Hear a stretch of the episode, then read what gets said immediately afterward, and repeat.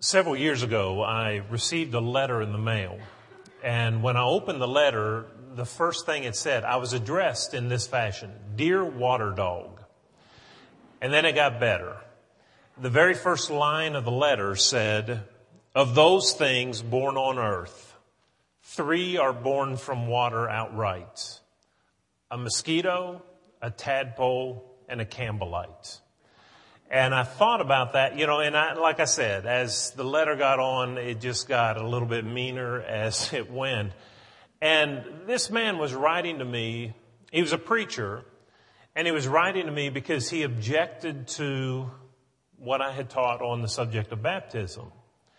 And I want us to look at that topic because, of all things in the Bible, and I don't want to defend some position that we're supposed to stand for. I don't want to hold some party line. I want to honestly look at Scripture. I want to go to heaven. And if it means that I have to break from tradition, or if it means that I have to obey something that I haven't been taught in the past, or something that differs from what I've been told before, I want to have the courage to do what the Bible says.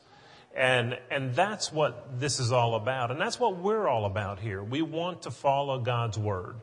And this is a topic that I guess it should be no surprise, because as you read about baptism in the Bible, that is one of those unifying moments. It unites a person with Christ. We are buried with Christ in baptism, Romans chapter 6. It's a moment that unites us with Jesus. It is a time in which it's called not a circumcision of flesh, but a circumcision of the heart. Our sins are removed. It's a time when we are united with the body of Christ. For by one Spirit we're all baptized into one body. It's a unifying event. And yet, in this religious culture or climate in which we live, baptism is divisive. It's exactly the opposite of what you read about in Scripture. In Scripture, it's portrayed as something that brings people together and unites them in Christ. And yet, today we debate about it. We have divisions because my view on baptism is this and your view on baptism is this. And I don't think you have to do it, and I think you do have to do it.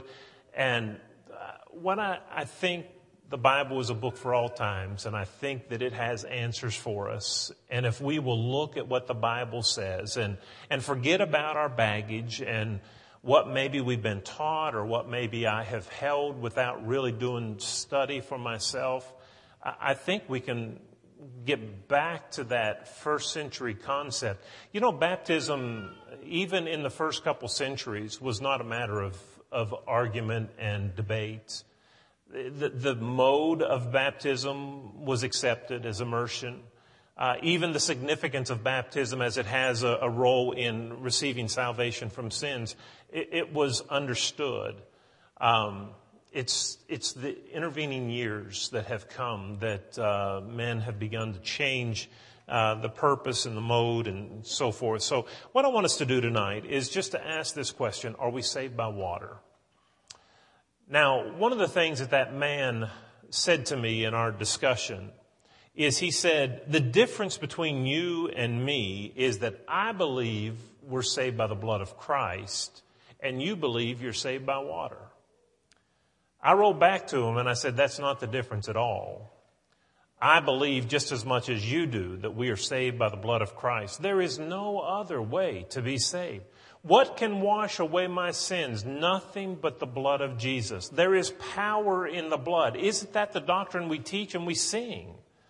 I don't believe that water affects my salvation. I believe it's the power of God and the blood of Jesus Christ. But now here's the question. Does God use water as an agent in His hands to bring about our salvation? And that's what I want us to look at tonight. And I want you to see that God, throughout history, has chosen to use water in His salvation of His people. And let's look at a few of those events. First of all, Turn in your Bible to Exodus chapter 14. In Exodus chapter 14, verses 21 through 31, we read about the Israelites after years of captivity in Egypt. They were held in bondage, and finally the cry of God's people rose to him to the point where he said, it's time. I need to raise up a deliverer. And he called Moses, told Moses to go to Pharaoh and say, let my people go. And of course, Pharaoh was not cooperative with that. It took 10 plagues, and finally God does let Moses go. But as you remember, or Pharaoh lets him go, and as you remember, they leave with all their stuff, and they get right up against the Red Sea, and the Egyptians come, and they're trapped, and they're coming, and they're mad. Their firstborn has just been killed.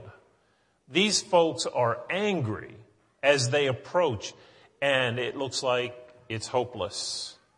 It looks like that Moses had just simply brought them out to the wilderness to die there. And they began to think, it might have been better just to have been slaves back there. At least we'd still be alive. But here's what happens. God told Moses, stretch your rod out over the water. And when he did, the waters parted. And he said, cross over. And so the Israelites crossed over through the midst of the Red Sea, and on dry ground, and the walls of water on each side of them. And they got to the other side, and then the Egyptians saw that passageway, and they decided, we're going to take that too. And so they got in there, and as you know, God told the waters to just go back. And the walls of water collapsed on the Egyptians, and they were drowned, and the Israelites were delivered. Now, question. What saved the Israelites from certain death? The answer is God. He saved the Israelites. Nothing other than God. But did God use an instrument to bring about his salvation? And the answer to that is yes. He used the waters of the Red Sea to close in and to deliver the Israelites from the pursuing Egyptians. The power was not in the water. They weren't saved by the water in and of itself. They were saved by God, who used water to accomplish that salvation. Now, let's look at another story. In 2 Kings chapter 5, if you have your Bible, you might want to turn there. The story of Naaman. The Syrians were the enemies of Israel, and there was a captain who had a little Israelite slave that had been captured, and this captain had leprosy. That's a death sentence. I mean, you're going to die from this. And the Israelite slave said to this man who had leprosy, there's a man in Israel, a man of God, who can heal you of that leprosy. And so Naaman thought, well, what do I have to lose?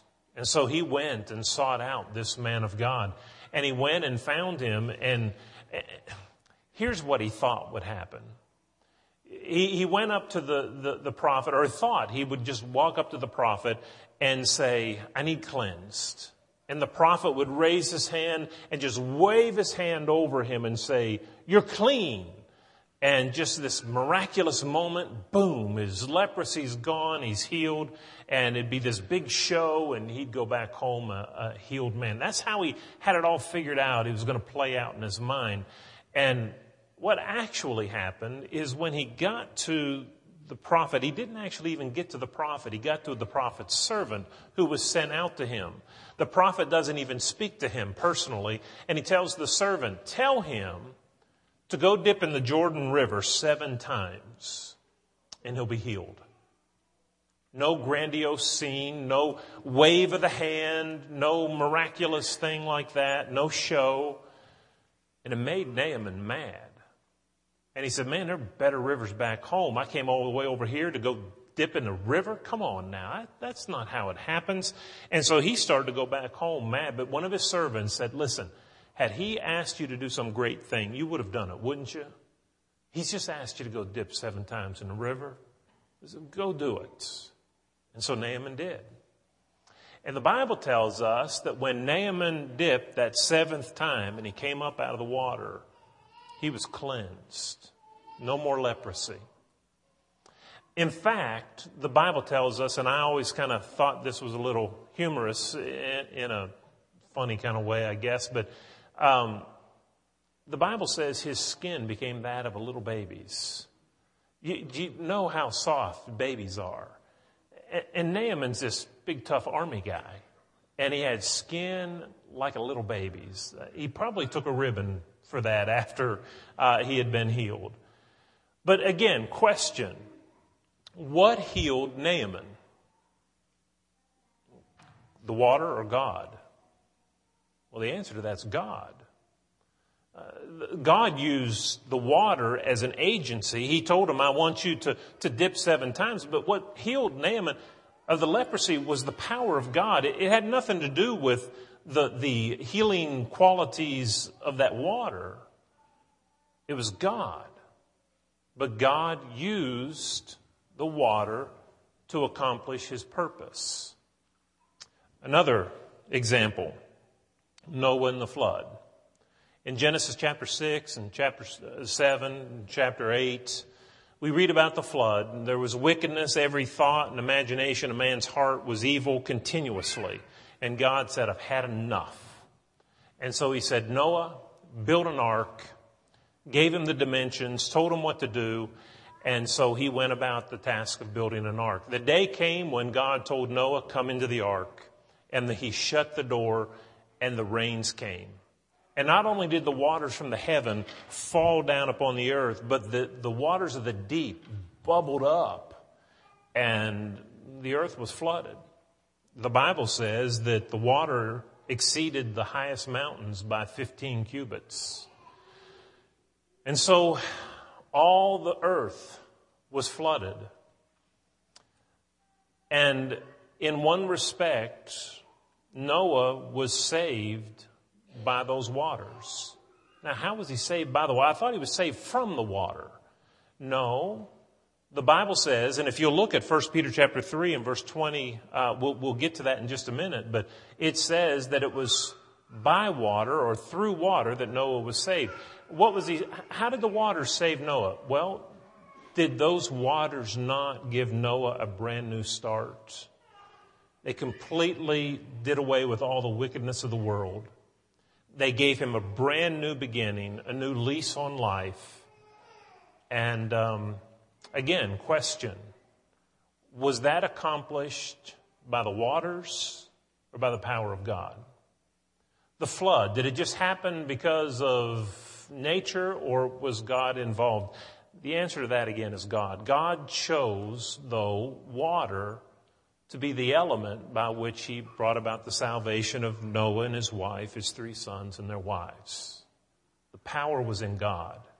He kept them alive. He was with them. He was remembering them for that year-long ordeal in that ark. And so then with those things in mind, we see how that the power's in God, but he uses water and has used it in the past to accomplish his purposes.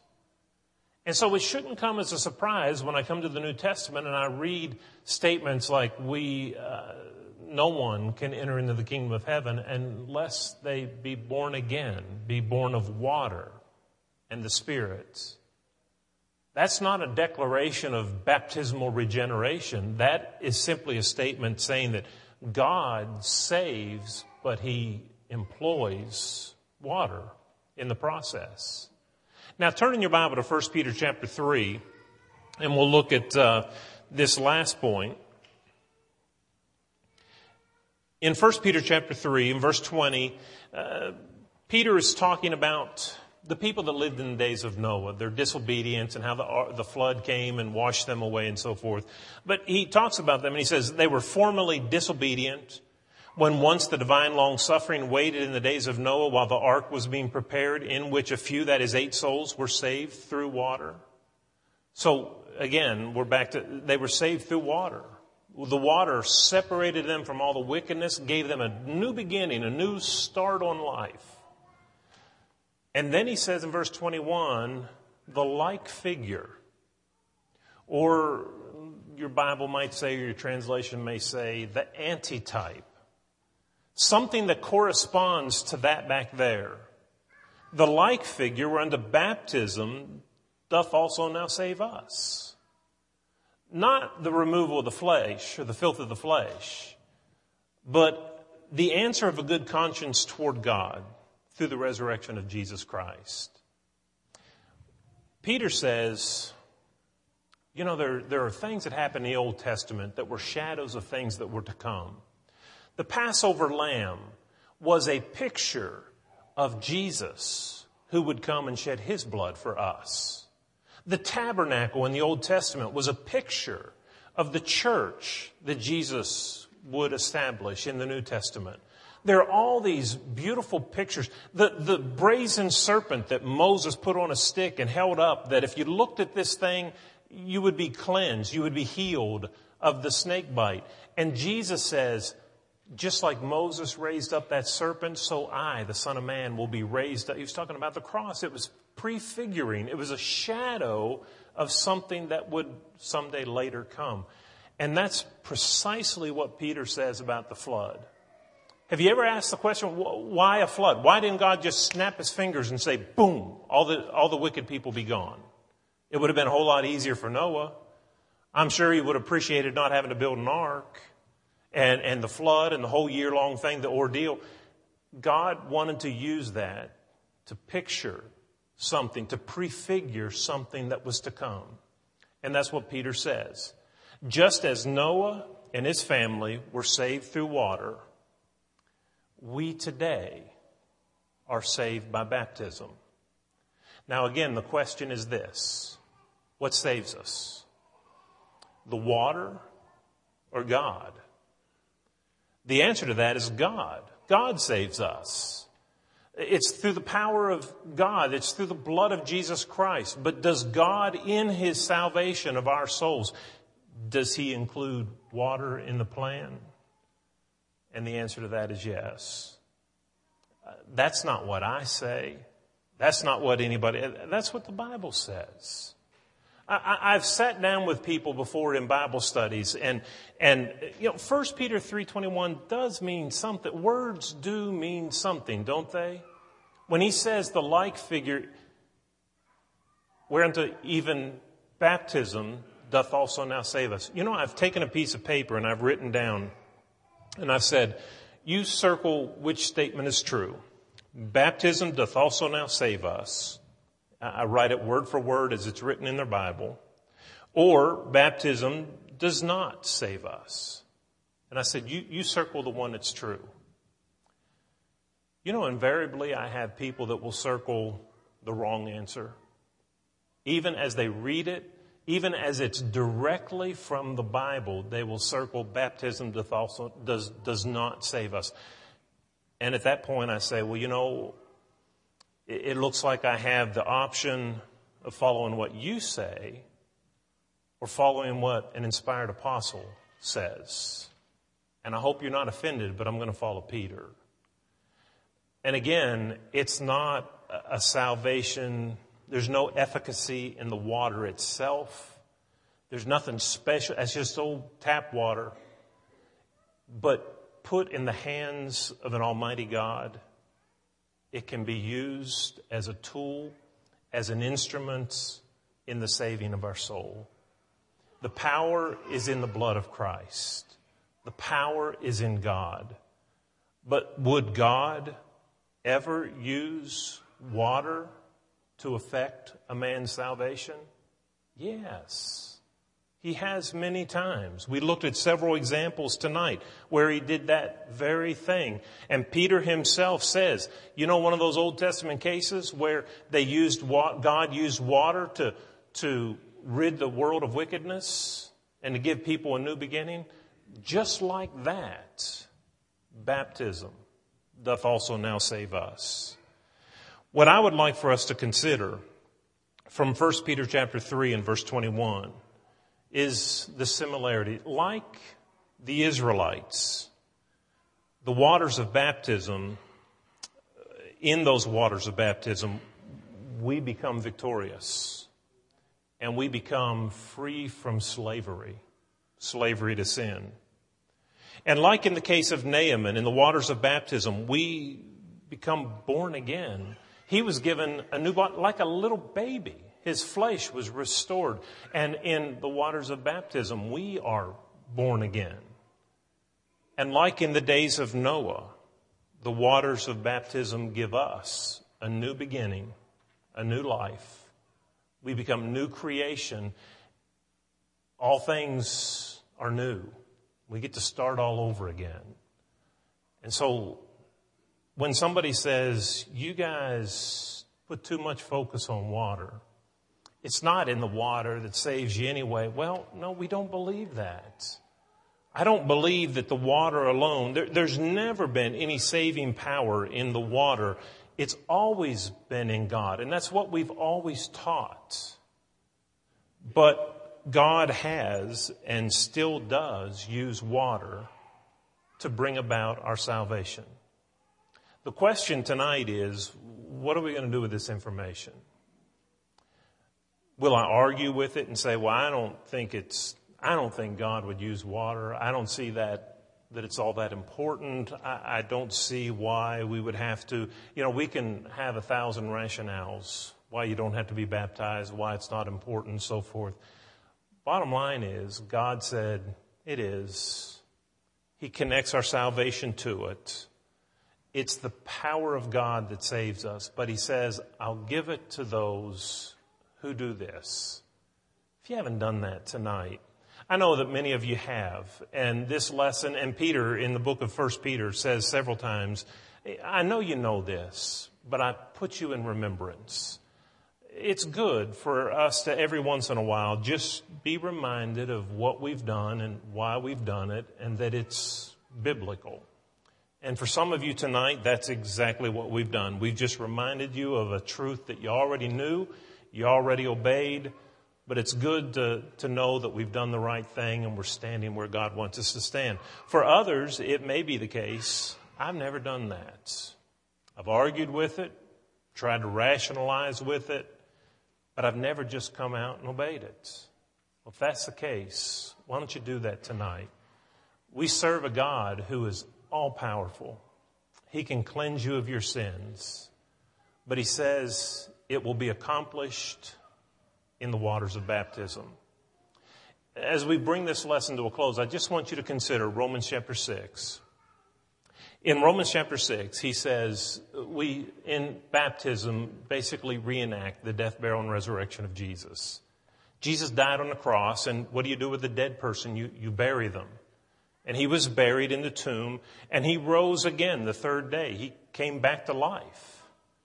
And just as Jesus went through that death, burial, and resurrection, he says we too are buried with Christ in baptism. Well, we rise to walk in newness of life. That's God's plan.